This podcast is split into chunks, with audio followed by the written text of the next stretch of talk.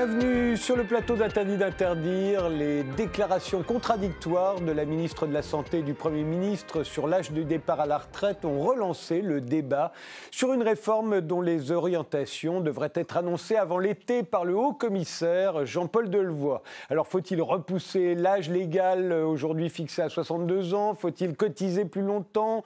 Calculer les pensions non plus par trimestre mais par points Et enfin, faut-il un système universel, le même pour tous, dans le public comme dans le privé? Et mettre fin aux 42 caisses de retraite existantes et la douzaine de régimes spéciaux. Pour en débattre, nous avons invité euh, Pierre Herbst, président de la Confédération française des retraites. Est-ce qu'une euh, réforme des retraites est vraiment nécessaire euh, selon vous et, et si oui, dans quelle direction? Alors, à notre sens, cette réforme est nécessaire. Ça fait dix ans que nous militons d'ailleurs pour euh, la mise en place en France d'un régime universel de retraite. C'est-à-dire comme le souhaite euh, Emmanuel Macron. Comme le souhaite Emmanuel Macron, qui dans un premier temps avait parlé de régime unique, qui maintenant, donc on parle bien de régime universel, c'est-à-dire pas nécessairement une organisation unique, mais euh, un régime qui applique les mêmes règles à l'ensemble de la population, non salariés et salariés, salariés du privé, salariés du public. Alors pour nous, c'est la condition nécessaire pour maintenir un système par répartition, comme nous le connaissons, mais avec euh, d'autres modes de fonctionnement, et notamment, effectivement, euh, nous pensons qu'il faut mettre en place un régime par points par point. On en reparlera. Lim Wang euh, vous êtes économiste, vous avez été député européen de 2009 à 2014. À l'époque, vous étiez au Parti socialiste. En 2015, vous avez créé votre propre formation, Nouvelle Gauche Socialiste. En 2017, vous avez rejoint la France Insoumise, que vous avez quitté en juillet, en juillet 2018.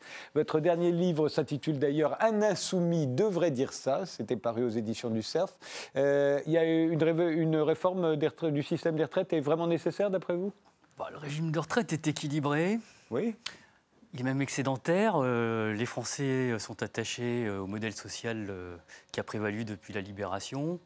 Il faut sans doute des ajustements parce que certains paramètres évoluent, comme le vieillissement de la population et la baisse de la mmh. productivité du travail.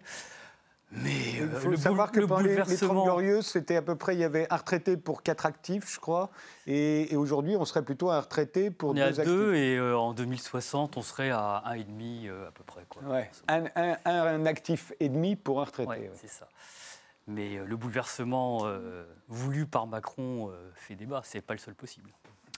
Bruno Chrétien, vous êtes fondateur de la plateforme Prévissima, la première plateforme d'information sur la protection sociale, et président du think tank euh, l'Institut de la protection sociale. Un think tank, c'est un laboratoire de réflexion. Celui-ci a été créé en 2011.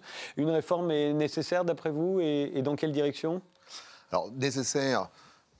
Il y a plusieurs dimensions, mais sur la dimension financière, oui, mais de manière permanente. De toute façon, on augmente l'espérance de vie, donc il y a il faut être très clair. De toute façon, il faudra reporter inexorablement l'âge de départ à la retraite où on baisse les pensions. C'est ce qu'on fait depuis de nombreuses années, sans le, vraiment l'affirmer. On y reviendra peut-être. Mmh. Après, sur la réforme, euh, on est sur une réforme qui ne se veut pas du tout financière, hein, euh, malgré les débats tout récents, effectivement, notamment de la semaine dernière. Nous, on pense à l'IPS que c'est une réforme euh, qui peut avoir du sens sur le plan de l'organisation, mais qui, telle qu'elle s'oriente à ce jour, est une réforme plutôt inefficace, assez injuste, notamment à l'égard des, des salariés les plus modestes, et puis surtout une réforme assez dangereuse en termes de gouvernance, puisqu'on va se retrouver, si la réforme aboutit, à une gestion qui, de fait, sera une gestion en direct par l'État, euh, là où les partenaires sociaux seront euh, en pratique dépossédés de toutes leurs prérogatives, alors que globalement, jusqu'à présent, même si ça n'a pas été parfait dans tous les régimes, ils ont plutôt mieux géré les contre-retraites que ne l'a fait l'État. Guillaume Duval, éditorialiste à Alternative économique, un mensuel dont vous avez été le rédacteur en chef jusqu'à fin 2017. Votre dernier livre s'intitule La France ne sera plus jamais une grande puissance. Tant mieux. Il est paru à la découverte. Euh, alors, euh, réforme nécessaire ou pas d'après vous? Alors, du point de vue des, comptes, il n'y en a pas besoin. Euh, les comptes sont à peu près à l'équilibre. Hein. oui, et, ils devraient le rester, enfin, tel que les retraites sont aujourd'hui. Euh, du point de vue de l'équité et de la simplicité du système. Ça, c'est ce qu'invoque euh, le président de la République. Hein. Il voudrait améliorer l'équité et la simplicité. Ce serait effectivement utile à, différents degrés, en particulier pour euh, rapprocher les salariés du public et du privé. C'est vrai qu'on s'étripe sur ces questions, alors qu'en fait, aujourd'hui, les salariés du public ne sont pas mieux traités que les salariés du privé, mais le fait que les règles soient différentes facilite les divisions entre, entre salariés.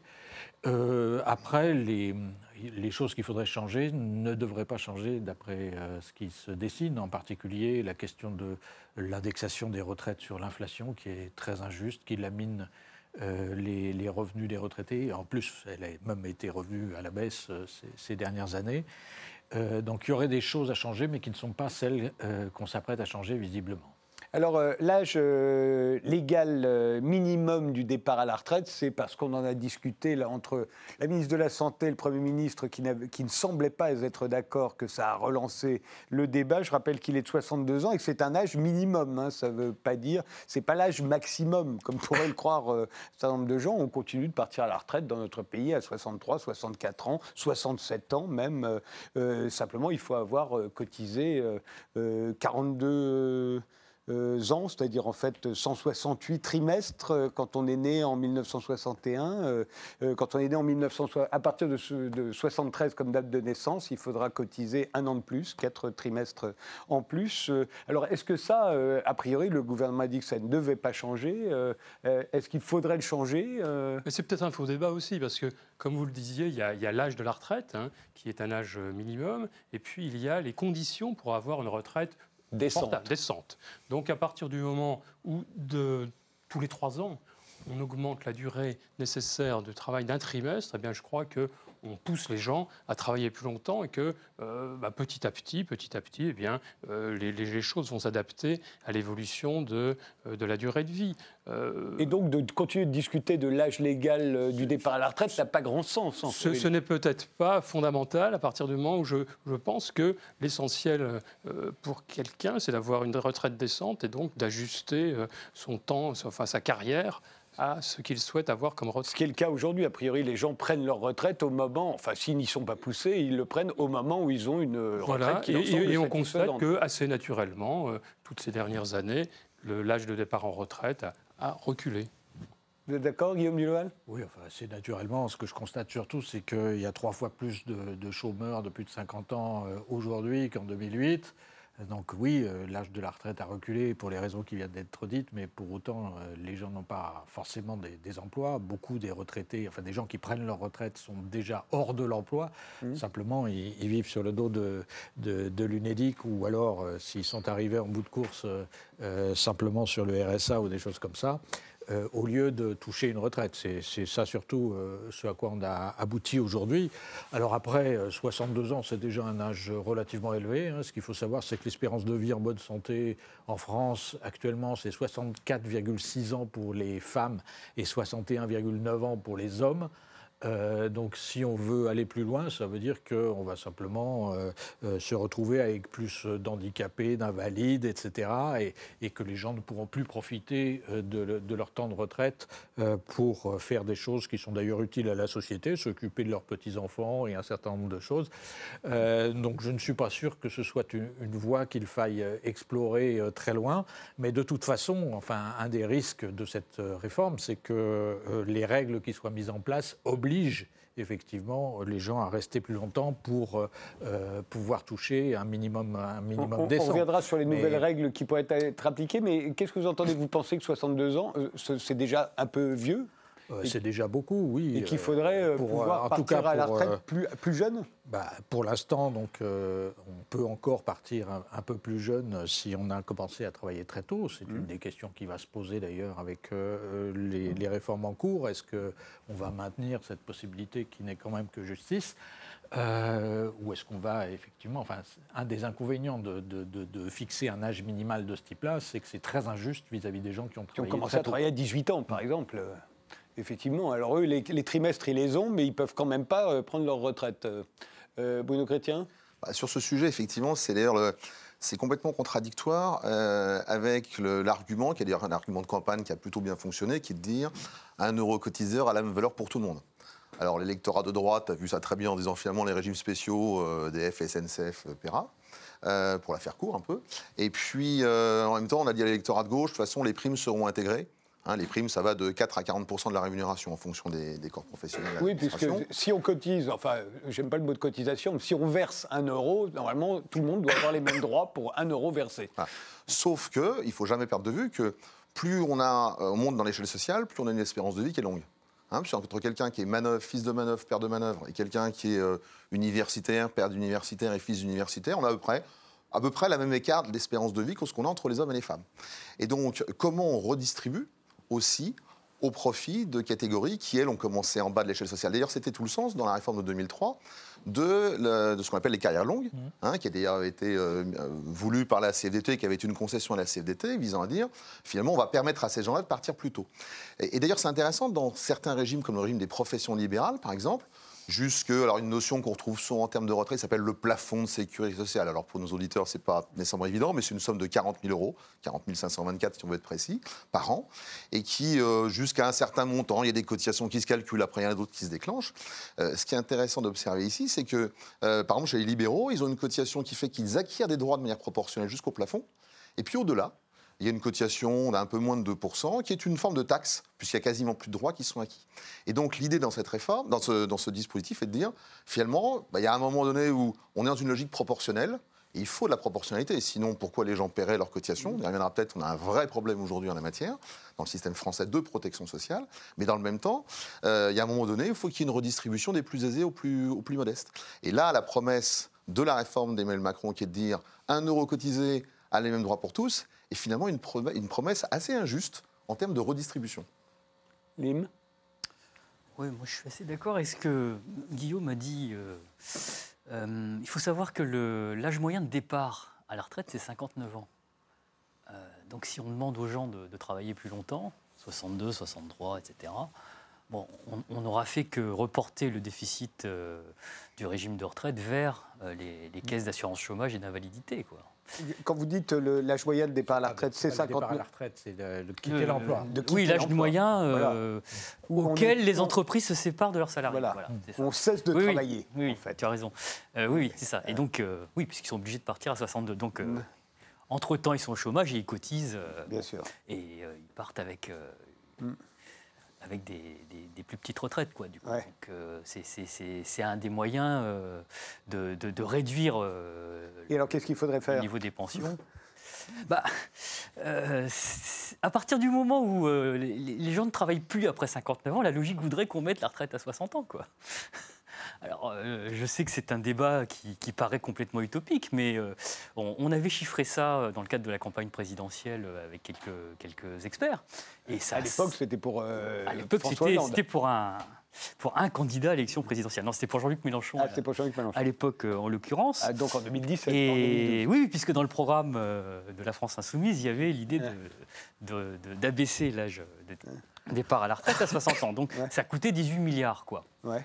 18 milliards euh, qu'il est possible de, de, récupérer en augmentant un peu euh, les cotisations, en revenant sur un certain nombre de niches favorables euh, aux retraites par capitalisation, en, prenant un petit peu sur le CICE. Enfin bon, on avait, on avait envisagé un certain nombre de, de mesures qui qui sont pas forcément utopiques si on considère que le partage salaire-profit, parce que c'est une histoire de partage du gâteau cette affaire, hein. c'est quelle est la, quelle est dans le partage entre les, salaires et les profits euh, euh, la, part que euh, la nation finalement consacre au versement des retraites en considérant que les retraites, c'est une, une, forme de salaire socialisé. Hein. Dans le modèle de 45, la cotisation qui ouvre droit à la prestation fait partie dans l'esprit de, de, ses créateurs, dans l'esprit d'Ambroise Croizat par exemple, qui a créé la sécurité sociale, c'est un salaire socialisé, géré euh, dans des caisses euh, D'ailleurs, ça fait partie des, ce qu'on appelle les transferts sociaux. Euh. Voilà, c'est ça.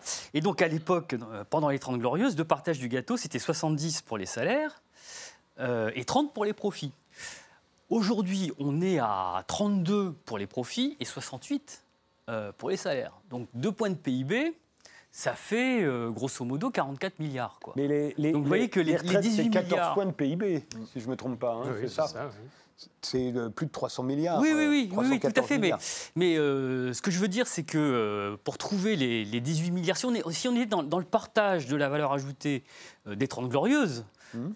qui pour beaucoup d'économistes est le, le partage d'équilibre de long terme, il n'y aurait pas de problème pour augmenter les cotisations un petit peu, si on considère que c'est du salaire socialisé, pour financer le retour à, la, retraite, euh, la retraite à 60 ans.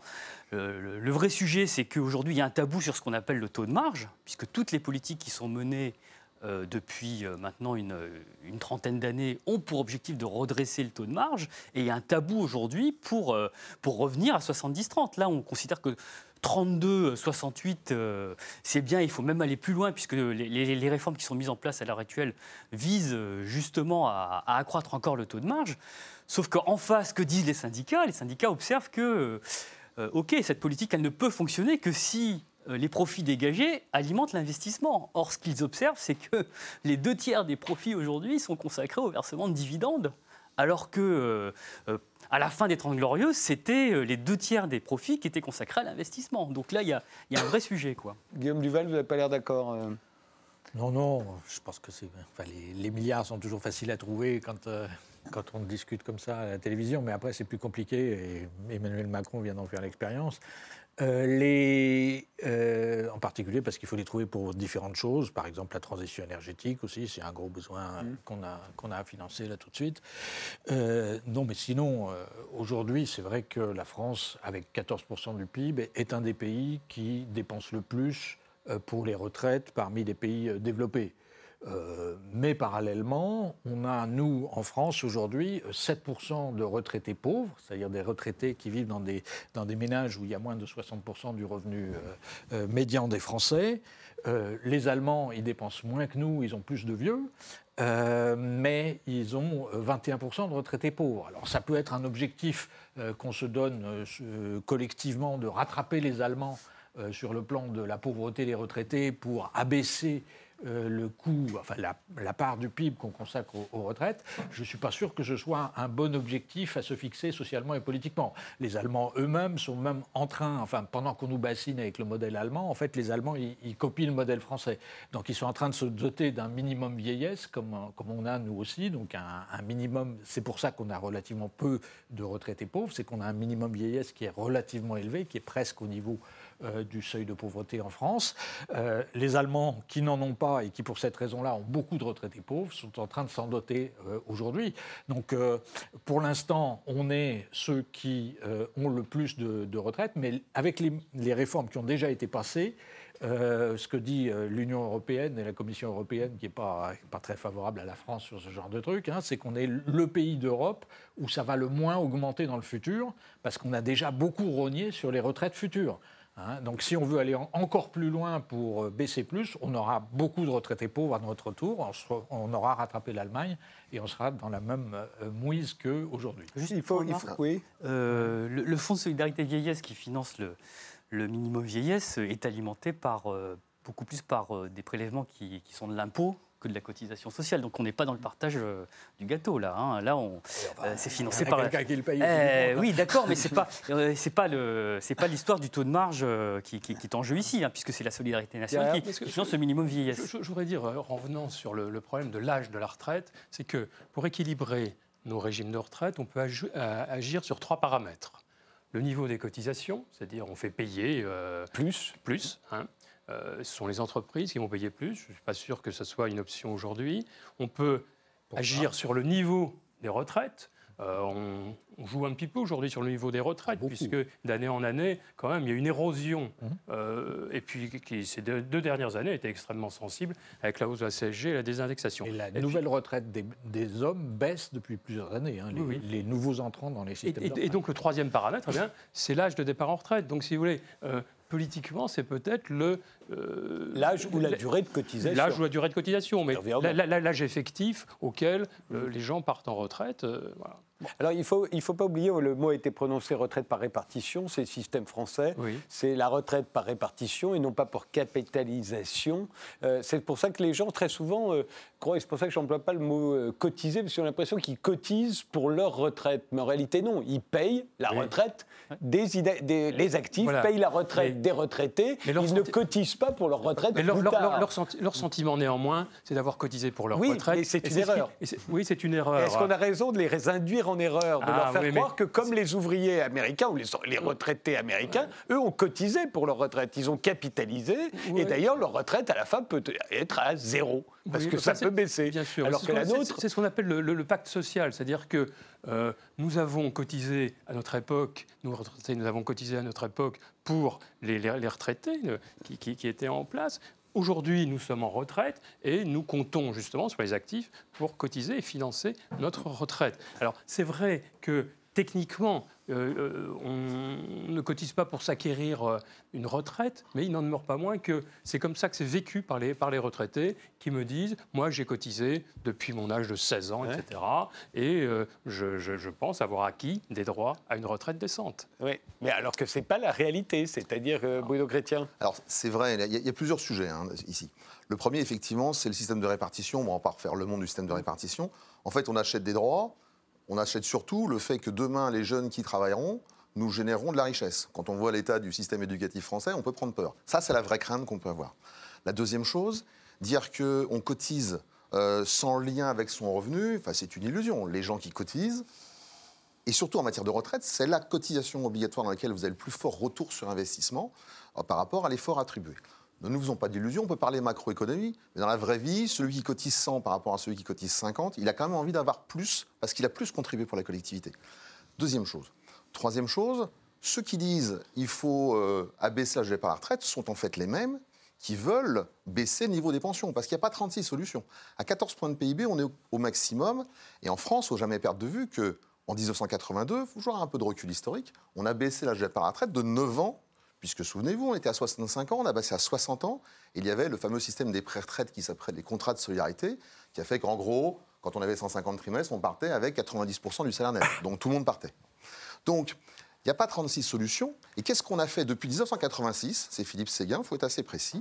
Et tous les gouvernants, centre, droite, gauche, quels qu'ils soient, ont renié le pouvoir d'achat des retraités. Ce qui a changé avec la crise des Gilets jaunes, parce que c'est ça qui a fait bouger les choses pour une part, c'est que avec on s'est rendu compte de la baisse du pouvoir d'achat parce qu'on a ajouté la, hausse, la, hausse de la CSG au détriment des retraités. Donc, qu'est-ce que ça veut nous dire? Ça veut nous dire qu'en fait, cette réforme. autant qu'Emmanuel Macron. Ah, mais hein. qu'est-ce qui est intéressant dans cette réforme? C'est que cette réforme des retraites, pour revenir sur notre sujet, c'est pas du tout une réforme qui est officiellement faite pour le financement. Relisez les déclarations de Jean-Paul Delevoye, on n'est pas du tout pour régler le problème de financement. Jean-Paul Delevoye, c'est le haut commissaire, à la réforme, des retraites. Hein. Et c'est justement une réforme qui ne se veut qu'une réforme systémique, mmh. un peu par mépris d'ailleurs sur les trois grandes réformes paramétriques sans lesquelles on discuterait pas de table puisqu'on manquerait 6 points de BB pour les financer, les trois grandes réformes, euh, effectivement Balladur, euh, Fillon et... Donc qui étaient euh, nécessaires et qui ont fonctionné. Indispensables, indispensables, qui ont pris des moyens différents, hein, mais qui, toutes, quelles qu'elles soient, derrière, se sont aussi traduites par une baisse des niveaux de pension. Donc, ce qui est intéressant, c'est que finalement, le gouvernement a été rattrapé dans ses déclarations un peu confuses. On a vu Agnès Buzyn qui a été contredit, recontredit et autres. Ils ont été un peu rattrapés par le fait qu'ils cherchent de l'argent, tout simplement, qu'on se dit, mais finalement, on va chercher pour financer la dépendance, donc on va faire une réforme des retraites où on ne bouge pas les paramètres financiers, faites-nous confiance, mais à côté, on va chercher de l'argent pour financer la dépendance. Parce que je ne suis pas tout à fait d'accord avec vous, quand vous dites qu'il n'y a pas besoin de financement aujourd'hui, cette année, parce qu'effectivement, on a eu des comptes qui se sont améliorés. Enfin, quand on regarde les chiffres de la Cour des comptes, si je me projette à 2040, avec un taux de croissance à 1,8 par an, ce pour lequel je pense qu'on peut signer tout de suite tous ici autour de cette table, il nous manque à peu près 140 milliards en cumulé. Or, un des éléments de la réforme qui est intéressant, c'est que ça va permettre à l'État de capter les 165 milliards de réserves qui sont aujourd'hui des réserves qui sont Arcoagirc, Caisse de profession libérale IRCANTEC. Donc vous voyez, il y a aussi dans cette réforme la volonté finalement de tenir encore 10 ans euh, en espérant que le dispositif va atterrir gentiment. Guillaume Duval Non, mais euh, les prévisions en 2040 sont de toute façon très, très, très compliquées à faire et très, on peut se poser plein de questions, mais par contre, euh, vous venez de soulever un point important qui a déjà été évoqué au début, c'est euh, la réforme qui se dessine, c'est un objectif central qui est l'étatisation du système. Donc euh, c'est mettre le dernier clou dans le cercueil de la gestion de la protection sociale par les partenaires sociaux et la participation des partenaires sociaux à la gestion de la protection sociale pour tout ramener à Bercy donc c'est plus les syndicats, euh, ce sera Bercy. C'est tout ramener à Bercy et laisser euh, toutes les clés donc aux inspecteurs des finances qui, dans le contexte de la Ve République, euh, ont, tous les pouvoirs, enfin avec l'exécutif ont tous les pouvoirs et peuvent les manier comme ils les veulent. Euh, alors ils nous disent aujourd'hui, on va pas réduire enfin ça sera à volume constant, mais une chose dont on peut être sûr, c'est que leur volonté, c'est bien de le réduire euh, assez rapidement, assez fortement, comme ils veulent réduire l'ensemble des, dépenses publiques. c'est l'obsession des inspecteurs des finances depuis 30 ans déjà. Ils cherchaient le Reagan, le Thatcher, le Schroeder français qui pourrait faire ça. Ils l'ont trouvé, ils le pensent avec Emmanuel Macron. Donc là, un des objectifs centraux de la réforme telle qu'elle est proposée, euh, c'est ça, c'est de donner les clés à Bercy euh, du plus gros morceau de la protection sociale. Je pense qu'il y a vraiment un problème, au-delà du problème économique et social, il y a un problème démocratique. On est dans un pays où il y a 57% de dépenses publiques. Moi, je trouve ça très bien et il y a, d'autres gens qui ont d'autres avis, mais je pense que ce n'est pas un problème en soi. Par contre, quand on a 57% de, de, de, dépenses publiques, il faut des systèmes de contre-pouvoir, de contrôle, il faut, euh, il faut bien savoir ce qu'on en fait et comment on le gère. Si on met toutes les clés à Bercy et qu'on donne tous les pouvoirs à l'exécutif, comme c'est le cas dans la Ve République, on est dans une situation extrêmement dangereuse sur le plan démocratique. Je vous arrête, euh, on fait une pause et on se retrouve euh, juste après pour la suite de ce débat.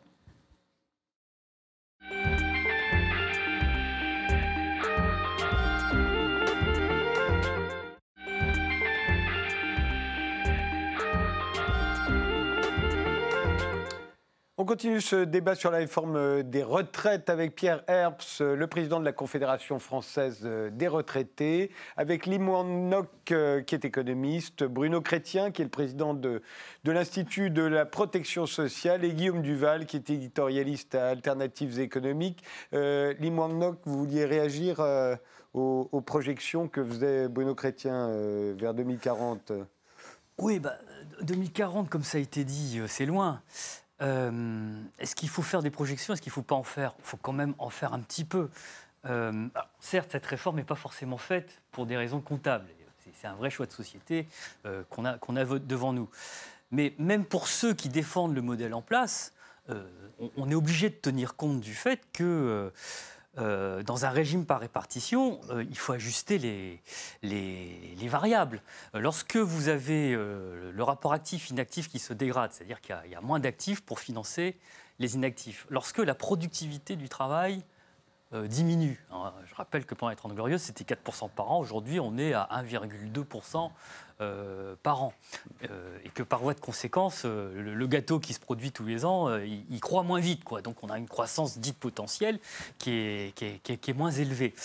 Donc forcément, il, faut, il faut ajuster. Alors il y a vous l'avez dit, il y a trois façons d'ajuster dans un régime par répartition où les, les actifs à l'instant T financent les inactifs à l'instant T et justement, euh, c'est ça qui fait qu'il y, a une solidarité intergénérationnelle. Donc il y a trois façons d'ajuster. Soit on, demande aux gens de travailler plus longtemps, euh, c'est ce, ce, qui a été fait, c'est ce qui, ce qui, se fait aujourd'hui, ce qui va se faire euh, avec la réforme actuelle, enfin telle qu'elle est prévue. qu'ils disent. Oui, mais alors là, je vais, je vais, venir rapidement dans un instant. Soit, soit, soit on, on baisse le niveau des, pensions, et soit on, on augmente les cotisations.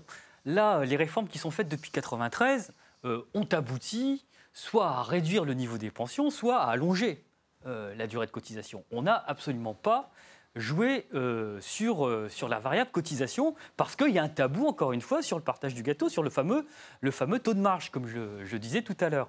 Alors, euh, sur l'histoire du paritarisme qu'évoquait euh, euh, Guillaume Duval, en, 2003, dans la réforme Fillon, il y, a des rendez-vous qui avaient été évoqués, justement parce que les, gouvernements ne sont pas idiots, ils savent très bien qu'il faut ajuster, que les partenaires sociaux gèrent le modèle social, et que tout ça est très conflictuel. La preuve, à chaque fois, il y a eu, des grèves et beaucoup plus de gens dans la rue qu'aujourd'hui. Quoi.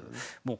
Et, donc, ceci devait se gérer de, façon disons, euh, paritaire, avec la présence du gouvernement euh, en plus, dans, dans le cadre du, modèle social actuel. Là où je suis d'accord avec ce que dit Guillaume, c'est que c'est une façon de, confisquer le débat que d'introduire un système par points. C'est pour ça qu'on a, on a, un, on a un vrai débat de société aujourd'hui. Parce que comment va fonctionner le système par points On va capitaliser un certain nombre de points. Enfin, capitaliser n'est pas le mot. On va, on va additionner un certain nombre de points puisque c'est un régime par répartition, hein, ce n'est pas un régime par capitalisation, on va additionner un certain nombre de points. Et à la fin de sa vie, euh, en fonction de l'âge de départ, on va multiplier les points acquis avec un coefficient. Hmm. Mais le coefficient, il va varier. Et ce sera le gouvernement qui le fixera. Ah, ça sera, ça sera les fameux inspecteurs des finances. soit le gouvernement, soit le Parlement, ça dépend du, régime en place. Mais là, dans la Ve République. Ou les inspecteurs des finances. oui, dans la Ve République, c'est le gouvernement. Et donc les inspecteurs des finances qui, euh, qui ont une certaine continuité à Bercy. Quoi. Donc c'est effectivement ça qui, qui, va se passer. Et, et l'objectif en vérité, c'est demander aux gens d'intérioriser le fait qu'ils vont devoir soit travailler plus longtemps pour maintenir leur niveau de, pension, euh, soit réduire leur niveau de pension s'ils veulent ne pas travailler plus longtemps. Et le système par points est fait pour que les gens choisissent d'eux-mêmes sans qu'il n'y ait de rendez-vous avec les partenaires sociaux. Alors justement, euh, Pierre Herbs, vous l'avez dit au début de cette émission, vous êtes depuis le début euh, avec votre Confédération française des retraités favorable au système par points. Or, c'est ce que les syndicats, ce, qui inquiète les syndicats, c'est de dire qui va fixer le montant des points, qui décidera? Alors voilà, donc euh, effectivement, il y a un problème de, gouvernance. Alors, dans un premier temps, quand nous avons euh, vu M. Delevoye, nous l'avons vu à deux reprises, nous avions compris que le système serait géré dans le cadre du paritarisme, mais un paritarisme qui serait sous, sous l'autorité quand même néanmoins du gouvernement. Et à l'époque, déjà, nous avions protesté contre le fait que les retraités dans cette affaire n'ont pas leur mot à dire. Alors, effectivement, déjà. Donc le, gouvernement, les syndicats. Et, les retraités, rien. Et, le patronat oui, les syndicats, donc les partenaires sociaux et, le gouvernement. Euh, et puis, les, donc les, organismes, les, organisations représentatives des retraités n'ont pas leur mot à dire. Donc, ça nous avait choqué. Et M. Delevoye nous avait dit bah, écoutez, vous pourriez euh, être associé à vos décisions dans, dans une instance de, de concertation, etc. Et puis alors, ce qui est en train de se dessiner, c'est qu'effectivement, les choses vont se, se, présenter un peu différemment, c'est-à-dire qu'il y aura l'État qui sera au-dessus de tout ça, qui consultera les partenaires sociaux qui seront à un deuxième étage, qui ne sera peut-être pas le niveau de décision qu'ils peuvent connaître aujourd'hui lorsqu'ils gèrent la GIRC et l'ARCO. Mm. Guillaume Duval? Oui, enfin donc... Euh, c'est ce qui se fait déjà pour, euh, pour l'assurance chômage. Hein. Donc le, gouvernement, euh, l'État, Bercy est en train de reprendre la main sur l'assurance chômage. Donc il s'agit effectivement de terminer ce processus. Mais je voulais souligner un autre point.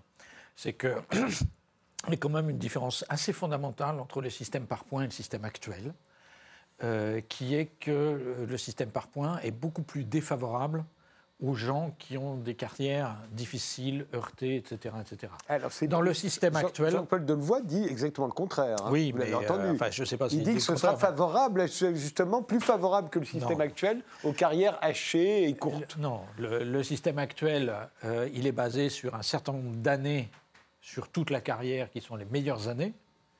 Euh, si vous avez eu dix très mauvaises années parce que vous étiez au chômage ou parce que vous avez eu une carrière ascendante, etc., vous avez démarré tout en bas de l'échelle et puis vous, êtes, euh, euh, vous avez réussi à monter, c'est pas grave, ça compte pas. Mmh. dans le système par points, ça comptera. C'est-à-dire que les gens qui auront eu des très mauvaises années, les gens qui auront commencé en bas de l'échelle, même s'ils sont arrivés relativement haut au bout de leur carrière, ils auront une petite retraite. Donc ça, c'est pas... Pour une raison simple, c'est qu'en fait, pour l'instant, il y a on, compte 168 euh, trimestres, euh, donc 42 ans, euh, et on prend les 25 meilleures années dans le privé. Dans le privé, dans le public, on prend les 6 derniers mois, je crois. Et donc on prend ce qu'il y a de mieux.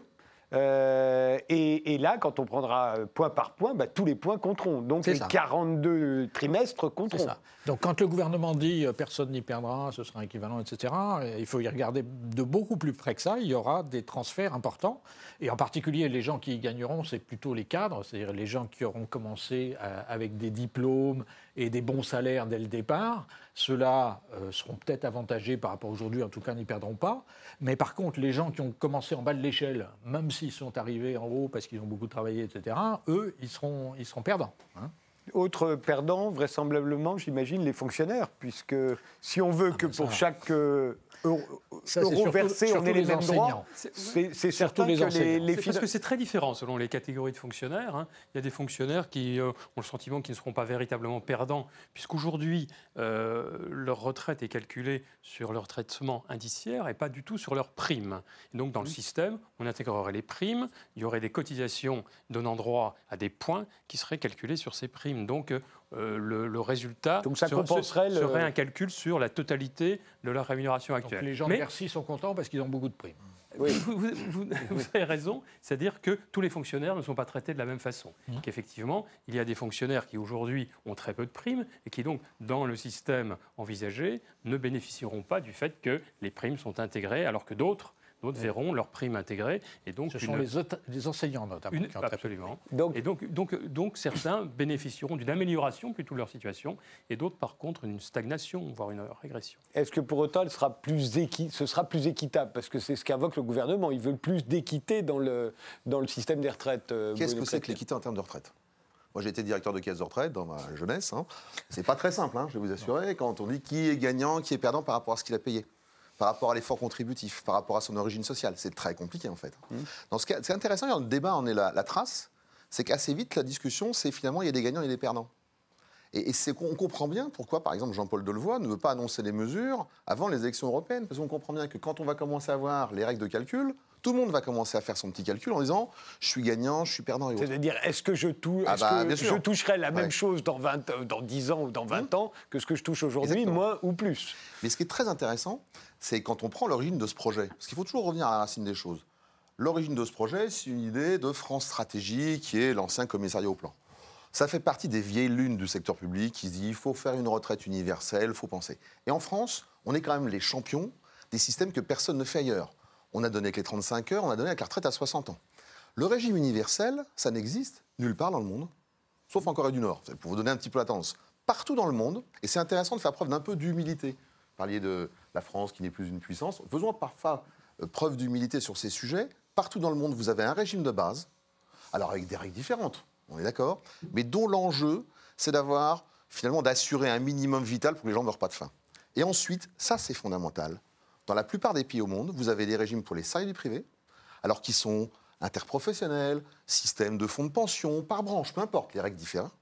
Vous avez des régimes pour les fonctionnaires, parce qu'on veut dire ce qu'on veut, l'État a besoin de maîtriser ses fonctionnaires. Il a besoin d'avoir des militaires qui l'obéissent. C'est la fonction première de l'État, ne l'oublions jamais, c'est d'avoir des forces de l'ordre et des collecteurs d'impôts, c'est la base. Et puis après, c'est d'avoir effectivement également des fonctionnaires civils qui font les fonctions. Et puis des régimes d'indépendants qu'on a tendance à oublier. Or, en France, aujourd'hui, vous avez près 5 millions de fonctionnaires, secteur public, 20 millions de salariés et 3 millions d'indépendants.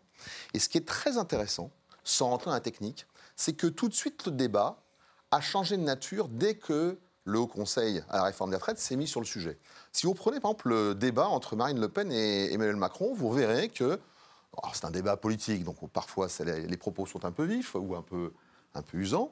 Mais euh, dans le cas d'espèce, il y a un moment donné où, quand elle l'interpelle sur le sujet, il parle d'une réforme du régime universel de base et non pas d'un régime universel. Et assez vite, quand ça est passé dans les boulinettes de la concertation, pseudo-concertation, il faut appeler un chat un chat, la concertation la française, l'administration prend sa chose, vous écoutez, vous dites ce que vous voulez, mais en fait, l'administration, elle suit son truc. Et en fait, très vite, le débat, c'était de dire jusqu'à trois fois le plafond, c'est-à-dire 120 000 euros de rémunération par an, eh bien, on aura un régime universel. En fait, qu'est-ce qu'on a fait? On a copié le système du privé, on veut copier le système du privé sur celui du public. Or, pour en revenir sur les partenaires sociaux, alors j'abonde tout à fait avec ce que vous avez dit, les partenaires sociaux, qu'ils soient indépendants, il ne faut jamais les oublier, qu'ils soient salariés, on pense qu'on veut, c'est pas parfait, mais ils ont su globalement, la plupart des cas, équilibrer leur système et prendre les mesures qu'il fallait. L'État ça généralement été une catastrophe. Je vais vous prendre l'exemple du régime social des indépendants. On dit le fameux RSI, c'est une catastrophe, c'est parce que l'État a imposé la gestion de l'URSSAF.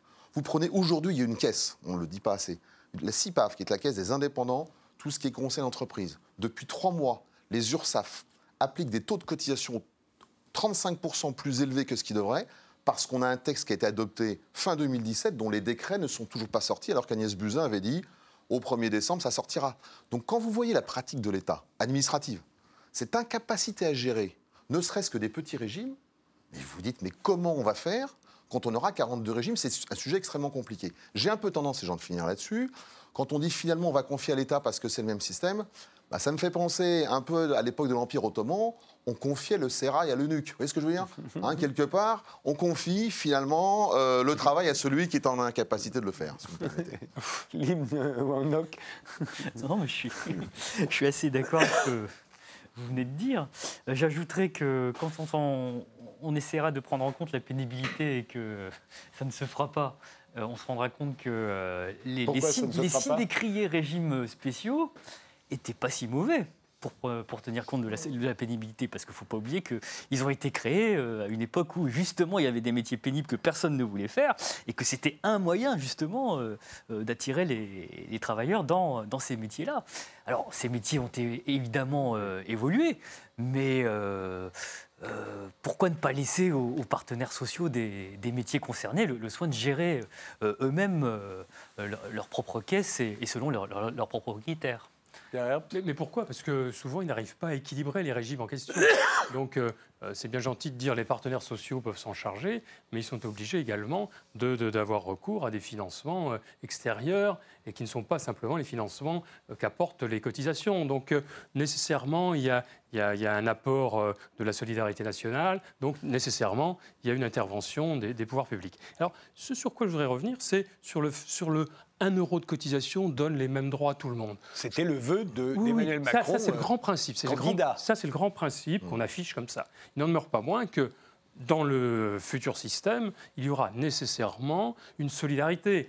On ne peut pas se contenter de dire que 1 euro égale les mêmes droits pour tout le monde, parce qu'il euh, y a des gens qui ont eu effectivement des carrières difficiles, il y a des femmes qui ont eu des périodes de maternité qui ont duré plus ou moins longtemps, et qui donc ont des carrières qui sont, euh, euh, qui ne sont pas au niveau de celles des hommes. Et donc, il y a les militaires, c'est un cas spécial. Il y a les pensions de reversion. Voilà, il y a les pensions de reversion. Et donc tout, tout, tout ça fait que même si on affiche un grand principe, il y a immédiatement derrière une exception qui est la réintroduction de solidarité à certains niveaux et sur euh, certaines, pour certaines situations. Donc hein des régimes différents Quoi? Donc des régimes non, différents pas des régimes différents, parce que ce serait les mêmes règles pour tout le monde. C'est-à-dire que toutes les femmes euh, en congé de maternité, quel que soit leur, euh, leur statut, auraient les, seraient traitées de la même façon. Les pensions de réversion seraient les mêmes pour tout le monde, ce qui n'est pas le cas aujourd'hui. Comment sera pris en compte la pénibilité dans ce système?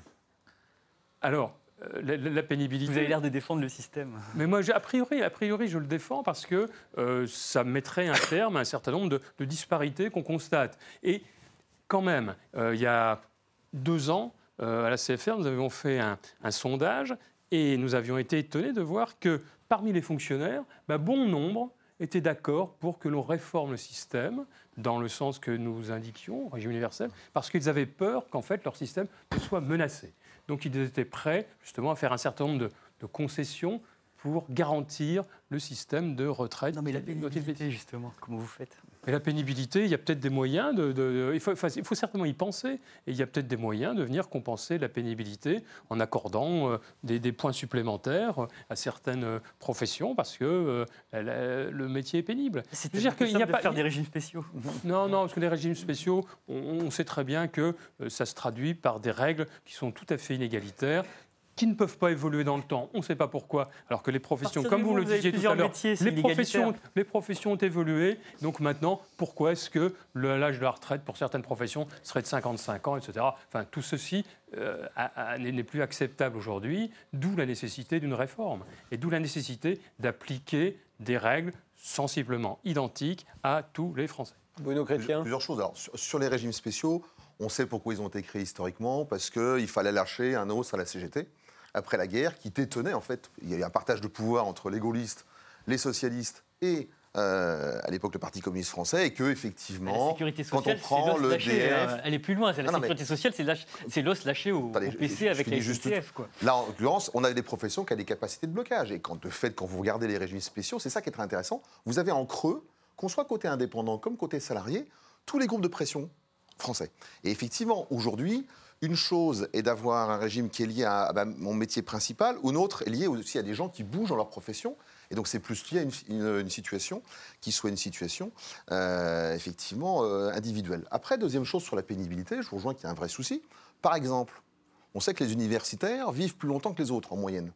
Parce qu'ils ont des conditions de vie qui sont moins difficiles que quelqu'un qui va travailler, je ne vais pas dire au fond de la mine, mais vous prenez un exploitant agricole, vous allez prendre effectivement des gens qui sont à la métallurgie à titre personnel, moi, il ne me gênerait absolument pas d'imaginer un système dans lequel les gens qui ont eu la chance de faire des études supérieures, qui ont, été financés par la collectivité, parce que ce n'est pas, euh, entre guillemets, les droits d'inscription qui financent le système. La collectivité a payé le fait qu'un certain nombre de personnes soient dans les écoles, l'université, peu importe. Pourquoi ces catégories ne partiraient pas beaucoup plus tard ou acceptant une réfaction de leurs droits en contrepartie d'une majoration pour des gens qui ont des activités pénibles. On peut imaginer, mais ça, par contre, politiquement, ça va pas être simple à faire passer. Dernière chose sur la réversion. Et la réversion, ça montre bien pourquoi il faut maintenir des régimes complémentaires à côté d'un régime universel. La proposition de l'IPS, elle est simple. Oui à cette réforme si c'est un régime universel de base. On le limite au plafond. L'administration crée, comme les autres, un régime de base et des régimes complémentaires. Où là, on peut d'ailleurs une distinction entre les régimes. On peut reprendre des caractéristiques de certains régimes spéciaux.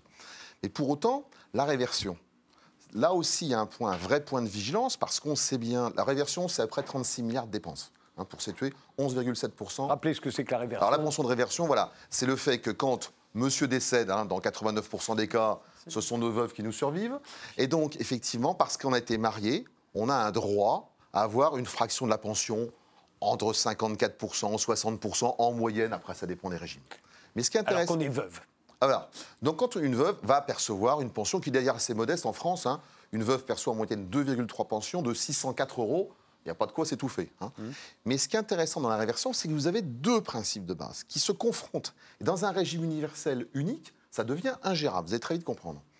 La pension de réversion, est-ce que c'est un minimum que j'attribue, un minimum de, de veuve, parce que la personne qui survit a le droit, comme minimum vieillesse, à avoir quelque chose en complément, donc sous condition de ressources, ce qui correspond au régime de base des indépendants et des salariés du privé. Je vous rappelle simplement que les fonctionnaires n'ont pas de pension de réversion sous condition de ressources.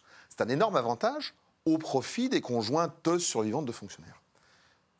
À côté de ça, dans un régime complémentaire, aujourd'hui, vous avez généralement 60% de droits qui sont transférés sans condition de ressources. Donc je suis dans une logique patrimoniale.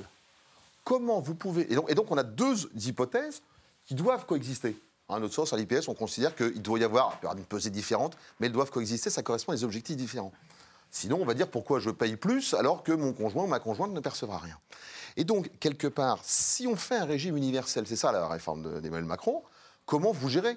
Alors que si vous avez ce qui effectivement le dispositif unique, parce qu'on est français et qu'on a cotisé en, a cotisé en France, hein, on a ce dispositif. Et après, ce sont mes solidarités professionnelles, parce que quand je suis salarié, je n'ai pas de revenus autres que mon travail dans l'immense majorité. Quand je suis indépendant, et c'est de plus en plus de gens aujourd'hui qui ont une carrière, que ce soit auto-entrepreneur, artisan, commerçant ou autre, j'ai un cycle de prospérité différent.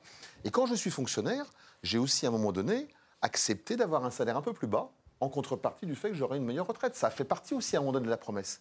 Je ne peux, on ne peut pas changer la règle du jeu en cours de match trop aisément, sinon on met le pays à feu à sang, clairement. Alors, enfin, on a changé la règle du jeu. Vous preniez l'exemple des fonctionnaires qui acceptaient d'être payés un peu moins que les autres. Ce n'était pas, pas ce qu'on pouvait constater ces dernières années. Ça a peut-être été le cas à une certaine époque. Euh, les dernières, ces dernières années, au contraire, on constatait que, hein, que, que les, les, salaires du public étaient plutôt en moyenne supérieurs aux salaires du privé. Et les fonctionnaires disant c'est normal parce que. Pas, pas, un niveau de qualification comparable. Voilà, c'est ce que disaient les fonctionnaires. Il faut être sérieux. Là. donc, voilà. donc je, parle de, de, moyenne en question. Et euh, donc, euh, dans, dans l'ensemble, les fonctionnaires n'ont pas véritablement à se plaindre de leur, de leur rémunération. Alors, sur la pension d'inversion, il est certain que là, on fait appel en fait à une solidarité puisque les droits de réversion ne sont pas liés à une cotisation. Si je suis, si je suis, non, non, si je suis célibataire, je cotise au même niveau que si je suis marié.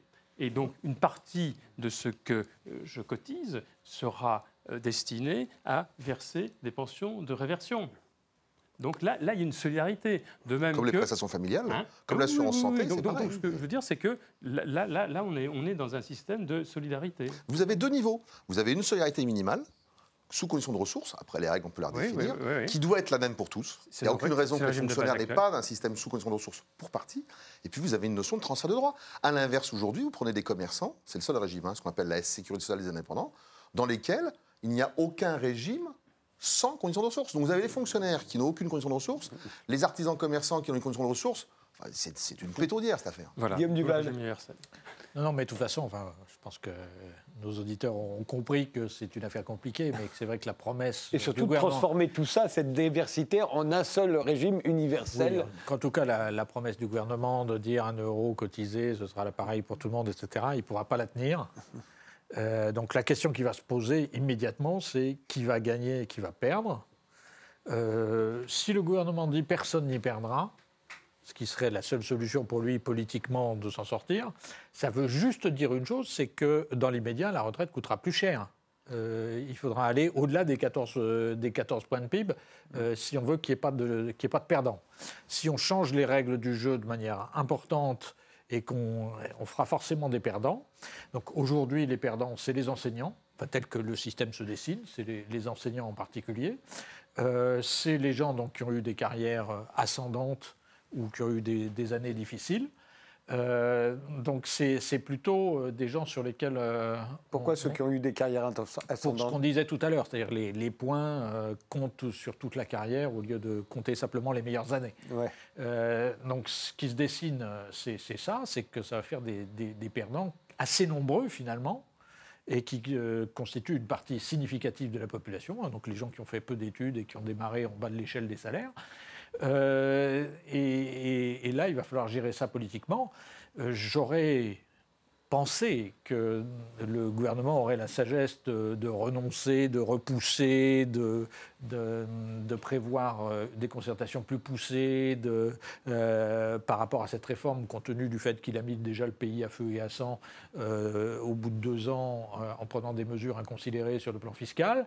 là, il prend un très gros risque sur le plan politique. En plus, en prenant de front le mouvement syndical, puisqu'il s'agit d'étatiser le système. Euh, et d'exclure les, partenaires sociaux du jeu. Euh, donc là, je pense qu'à plein d'égards, c'est sur le plan politique une partie euh, très, très délicate à jouer. La seule manière de la jouer pour lui, ce serait de dire il n'y a pas de perdant et de faire en sorte qu'il n'y ait pas de perdant. Mais dans ce cas-là, ça veut dire qu'on augmente les dépenses de retraite. Les il reste une minute. Il y aura des perdants. Euh, le débat sur le, recul euh, à 63 ans plutôt que 62 de, l'âge légal euh, est un ballon d'essai manifestement qui est lancé, puisque même si cette réforme n'est pas faite pour des raisons comptables, dans l'avenir, si les données comptables se détériorent, euh, la variable d'ajustement, ça sera euh, soit d'augmenter la durée de cotisation et donc euh, la, borne d'âge passée à, 30, à, 63 ans est un moyen de le faire, soit de réduire le niveau des pensions et dans ce cas-là, l'étatisation fera que le, gouvernement jouera sur le, sur le coefficient. Ou de baisser le prix du point, tout simplement, il suffira de baisser le prix oui, du tout à fait. Mais le, prérequis, et c'est pour ça que l'obsession que j'avais depuis le début de l'émission, c'était le taux de marge. L'obsession, c'est que dans le partage du gâteau, on ne touche pas au partage salaire-profit et les efforts qu'on va demander, on va les demander aux salariés. Et euh, c'est une façon de, leur faire intérioriser ces efforts sans le dire. Je vous remercie tous les quatre d'avoir participé à cette émission. Merci de nous avoir suivis. Rendez-vous au prochain numéro.